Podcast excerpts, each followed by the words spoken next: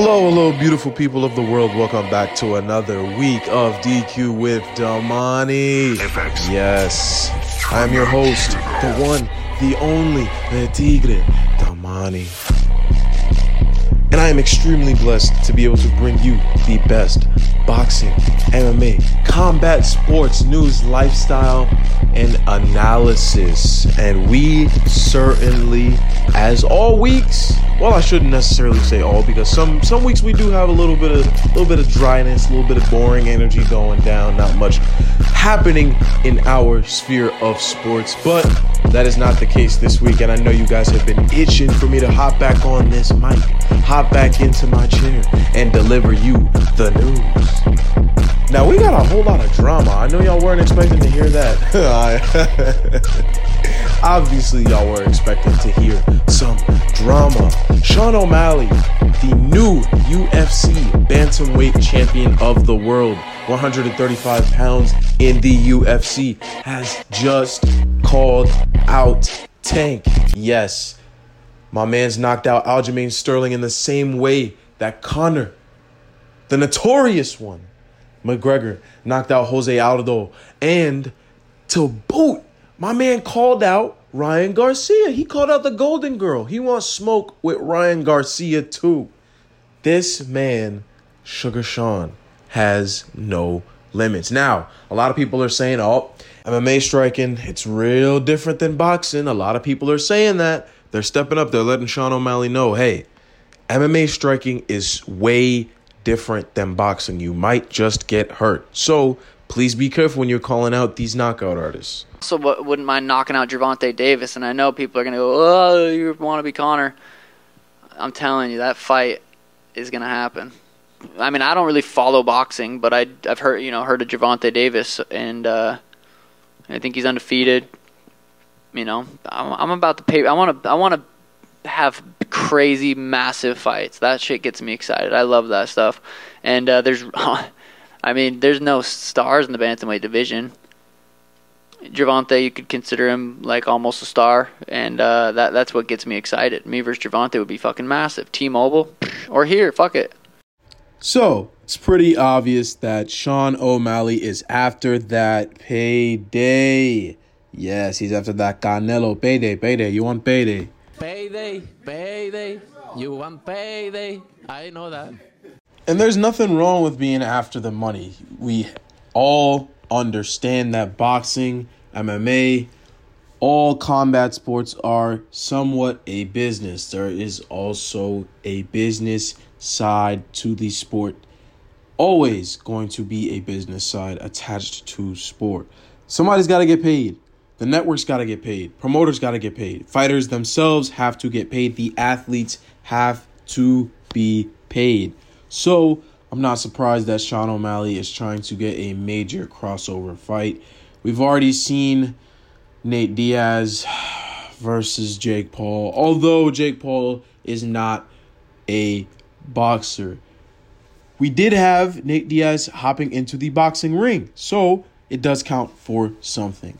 We would like to see more of these fights happening, so I am definitely not opposed to seeing Sean O'Malley fighting Tank. Is Tank going to be able to pull it off against Sean O'Malley? Most definitely. I do think, like I've said plenty of times before, MMA striking and boxing striking are completely different. Stances are different, they are incompatible. It is way too dangerous for a MMA fighter to step into the boxing ring and expect that his type of striking is going to work, and vice versa. You cannot step into an MMA striking event and expect to do well if you are just going to just fight out of your normal stance as you would a boxer. That doesn't work. It does not work. It is incompatible, like I just said. And I do hope sincerely that Sean O'Malley knows that. Sometimes accepting that something will never happen is just okay. There's always going to be another opportunity down the road. Such is the case of Pop Woodard, who went the distance against Para in an eight round showcase on OTX or Overtime Boxing. It was disheartening seeing his defense fail time and time again, even after he was given a chance in Overtime's first ever Overtime Boxing round. As if scoring the original match as a draw wasn't enough of a save, he couldn't pull the victory even after the extra round was given to himself and Para. His coaches admitted that the defense was a massive issue, but they did so far too late into the fight in the seventh round. I'm being for real. It was the seventh round, and they finally were telling him, yo, you got to get your defense together. It was just last week where I talked about prospects having the crazy tendency to drop their hands like Roy Jones Jr., the GOAT. Once again, I am proven correct, this time by someone the masses expected to bulldoze his opposition. Y'all know I will never fail to keep it 100 on the DQ with Damani podcast, so I had to speak up on the issue of defense. Woodard's left hand was the issue. Para was able to easily break through the guard of Woodard because his guard was non existent. For some reason, no one was saying anything once again until the seventh round. The seventh round, the coaches finally woke up and said, you know what? We're going to start telling this kid he needs to get his hands up. We're going to start telling this kid he needs to take his head off the center line. Because for some strange reason, these young guys are falling in love with the power. They're forgetting how defense creates more offensive tactics. Sometimes it's your defense that is the saving grace of your offense. Your defensive head movement is going to give you access to massive shots that otherwise your opponent would be able to see coming from a mile away. Say you bite massively on a feint and you're not able to recover in time, taking your head off the center line and slipping to the left as your opponent throws a jab that they thought that they would be able to land if you didn't use your head would give you the opportunity to land a massive counter straight with your right hand over the top. But no, these guys aren't thinking about that. These guys aren't thinking about these same defensive tactics that, once again, I just said give you massive counter opportunities. They're thinking about getting to the punch first, landing the massive knockout shot, getting the fight over with. They're not thinking two, three, four steps ahead. They're not doing that. The days of calculated boxing are slowly coming to an end for some reason.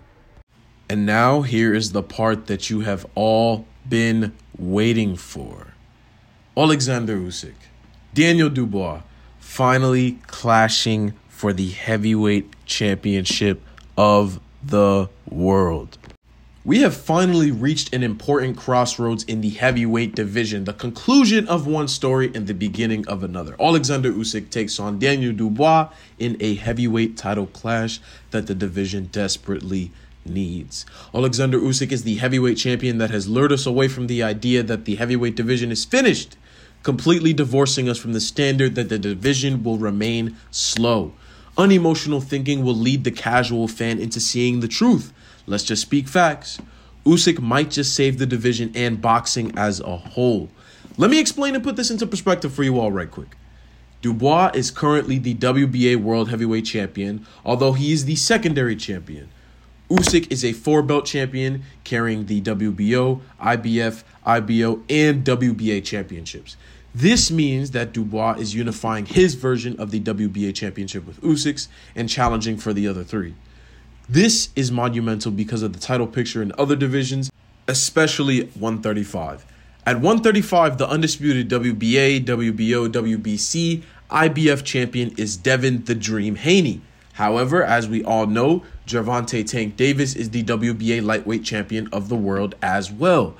If Dubois can unify his belt and take on Usyk, this opens the door for champions such as Tank Davis, champions such as David Morrell, who are both WBA world champions, stuck with undisputed champions above them.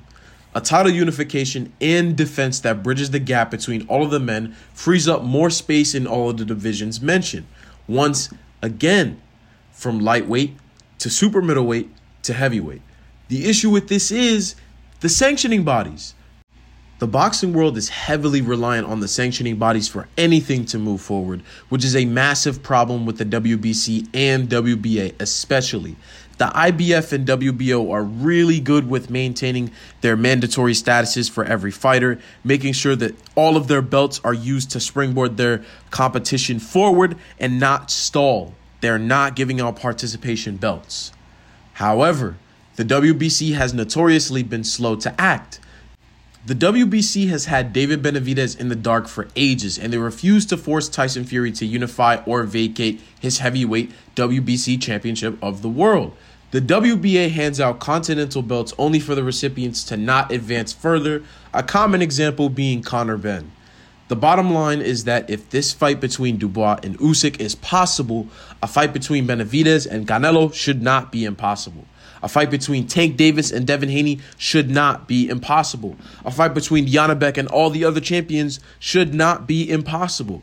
We just saw that Tim Tszyu landed a massive crossover fight between himself and the WBO champion. So what's going on? What's happening? All right, all right, all right. We have reached the important part, the breakdown. Yes, I know you all have been waiting a while for this. You wanted to hear exactly how this fight is going to go. And my prediction is as follows. I talked to my man's Cosmo. We all know that Cosmo is a great analyst as well. I hope to have him on the show sometime soon. But I told him this exactly. If Daniel Dubois, Triple D, can fight his size, he will win. I promise you, this man will take rounds off of Usyk. The issue that fighters who have fought Alexander Usyk have is that they don't fight their size. These guys will step in with the height advantage. These guys will step in with the weight advantage and the reach advantage and not fight their size. These guys choose willingly to fight on the inside against the guy who's shorter than them. That makes absolutely no sense. And I know a lot of these guys in the heavyweight division want to rely on their knockout power, but you have to realize when you're fighting a guy such as Alexander Usyk, the undisputed cruiserweight champion of the world, you know that this guy is going to use his unique height, weight, and reach dimensions to his advantage. He knows that he's going to have to get inside against you. He knows that regardless of what stance you're in, orthodox or southpaw, he's going to have to close distance. And he will do that with ease, depending on whether or not you choose to fight your size. Obviously, we know that Daniel Dubois is a little vulnerable to straight shots. We know that he's vulnerable to straight shots. It's been completely evident across his career that he is incredibly weak to the cross. Let's just be let, let's be honest here. I love Daniel Dubois. I love him. I I gotta I gotta be honest. You guys know that I'm gonna keep it real on the DQ with Damani podcast. I'm never gonna lie about these fighters and their weaknesses, their strengths. Let's just be clear. I'm never gonna be biased, and I say that just about every single episode because it's facts.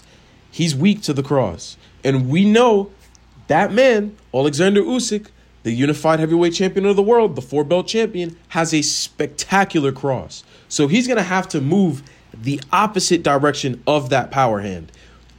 Are his coaches prepared for that? That is the real question. Have his coaches prepared him to maneuver around the ring as he should? One, two, have his coaches prepared him to fight from distance and unload power shots from distance? If he has those two traits in the bag, this fight is going to be extremely simple for Daniel Dubois, and that is a promise. For Alexander Usyk, I don't see much else than the usual. If you're a big fan of Usyk like I am, you do know how his fights typically go. He uses his feints, he uses his ease of access to move inside and out, his ring generalship. Like I say, plenty of times, week to week to week, ring generalship is king. Usyk is a master of that. If he's able to use his feints to his advantage, get Daniel Dubois to flinch, get him to bite on those feints, throw a, a, a little bit of a goofy shot. Let's say he throws a, a, a goofy uppercut from range. He knows he's not going to be able to land it, but he throws it instinctively because he sees the feint coming. He doesn't know whether or not it's going to be a real shot, so he's throwing a counter uppercut despite the fact that he's not even close. Usyk will use those moments to his advantage. And like I said before, have his coaches prepared him. If Daniel Dubois' coaches have not prepared him, Usyk will use this to his advantage. Once again, we know his size is a factor. He's starting to come into his heavyweight prime now. I do think that he's on target for this fight. He is giving up a lot of weight, most definitely. He's gi- he's giving up just about a stone. Let's keep it real here. He's underweight, but he's still appropriately sized for a heavyweight. There's just a mismatch in weight. Will he use this to his advantage? Most definitely. There are fighters such as Tyson Fury who love to lay on their opponents and really gas them out. Usyk knows how to get out of the clinch easily. If you watch his fights, you know that he's a, um, he's really good at working inside of the clinch and he's very good at exiting the clinch with ease. He makes it look really easy, but if you've ever been in a fight yourself, you know how difficult the clinch can be. You know that it could feel a little crowded, you feel a little uncomfortable in there, but Usyk he never really has issues. We've also got some important figures in the community weighing in. We've got Deontay Wilder's coach, currently Malik Scott, who has been helping out Deontay Wilder massively with his offensive arsenal, weighing in on who he thinks is going to take the heavyweight crown. I got Usyk winning by stoppage. Um, Dubois is a big guy, obviously, if he hit him. But then, if he hit him, it's almost like, so what? Usyk got one of the best chins in the division, like, because, you know, his his issues with punch intake has nothing to do with his chin. He's taking harder punches from better punchers and bigger boxers than Daniel Dubois. And I believe Daniel Dubois is going to overcommit a lot. When you overcommit a lot against Alexander Usyk, he's able to hurt you. Even though he's not the biggest puncher, he can hurt you because he hit you with shots you don't see coming. And Daniel Dubois has never been in a ring with nobody like this. And he's going to find out very early that uh, it's levels to this. Yep, Coach Malik Scott sounds pretty confident in his analysis. He's had close encounters with Alexander Usyk, had close encounters with Triple D Daniel Dubois. So I would not want to undermine his word. He definitely carries a lot of weight, a lot of clout with what he's saying. So let's not take it with a grain of salt at all. We've also got the man, the one and only Prince Naseem Hamed weighing in on this as well. Let's hear what he had to say. Looking at the main event, you know, the, the, the way that I want to start about this is just say exactly, you know, what's in my heart, what's on my mind. And the first thing that comes to mind is I always knew this guy, Alexander Usyk, is no joke. It's different, Grave. This guy has come through with a boxing IQ from the amateur days, winning everything that you can ever imagine and more. That was when he was. That was when he was copying you, by the way. Th- That's what that's what he said. You know what? And I, I admire him for that. I admire because look, who better to follow? Who better? who better to copy? I mean, it's just it's natural, baby. Yeah, but, but what I was gonna say, what's more important, is that when I see him, I realize this is a future Hall of Famer, without no doubt. And and it makes me proud as a Hall of Famer to look at a future Hall of Famer who's gonna do uh, and who's already done so well. But when you come to this fight, do you know, as my son said, Adam, we don't write Daniel Dubois off. Definitely not. Not just because he's British or he's from London. That's Dan- always Triple You've D. always rated been a Triple fan, D. Yeah, I, always. I always, always have spoke about Daniel Dubois from the very beginning, and I've said if there's any man to take over the heavyweight scene, it's Triple D. Now, this is a hard fight, Yep. and it's the biggest and hardest fight that he could ever have at this time of his career. But it wouldn't surprise me if a huge upset could happen and may happen. But I'm telling you this the script, the script in my eyes shows that Mr. Usyk is that clever, he's that good, his boxing IQ is that high. So, Prince Naseem Hamed, he always is going to deliver the facts just like I do. He's always going to tell the truth. And he really likes both guys, but he does think that Usyk takes the edge. Let me know what you guys think. Drop a comment, leave a review. Let me know who you think is going to take the heavyweight crown. All the cards are stacked. everybody knows what comes next the main event. We are hype. Also, in other news, just before I leave you guys for the week, we have a fight. Finally, Mario Barrios is back this time in a WBC interim welterweight championship clash against Yordenis Ugas. I am very excited to see this fight. Mexico versus Cuba. This fight is going to be spectacular. I hope you guys are excited for this as I am. I'm a big fan of Yordenis Ugas. I am a even bigger fan of El Azteca, Mario Barrios, and I've talked plenty about him on this show. I am overall just very excited to see these two guys with their very unique styles clash in the ring once things get settled. We know that this is going to be a great fight because we just saw Mario Barrios' last contest. We saw Yordenis Ugas against Manny Pacquiao. We know he can handle the pressure. Errol Spence Jr., he did his best in that fight, still fought hard despite his eye closing. I am just ecstatic about this fight. Please, please, please support this fight. If you see any media, like the post, share the post, make sure all of your friends see it. We want this fight to be highly, highly televised, highly, highly covered. We want that algorithm to bust as it has for my show. All right, everybody, that just about does it for this week. We've about wrapped up just about everything I wanted to talk to you guys about. I'm very, very hype for the main event this weekend. We got Daniel Dubois, we got Alexander Usyk. We have four belts in the heavyweight division up for grabs. Dubois is finally unifying his WBA title. There will be no more super champion, regular champion. There will only be one WBA champion, and there will only be one four belt champion. Tyson Fury at this point is irrelevant. Let's not even focus on him. These four belts are important. And don't let anybody tell you that the IBO belt is not important. Please stop letting these boxing pundits, stop letting all these randoms tell you that the IBO belt is not important. The IBO belt is important across every single division. The belt that Maxi Hughes and our boy, Geed Up, George Kambosos, just fought for is important. Let's just get that clear. Let's let's let's let's let's, let's be real here. I'm, I'm I'm really getting tired of people saying that the IBO is not important. Chris Eubank Jr., Floyd Mayweather. I, I, I'm pretty sure I've went through this already on the show multiple times, but all you need to know is all of the belts are important. This heavyweight fight deserves your attention. Please watch it. Everyone, please be safe. God bless.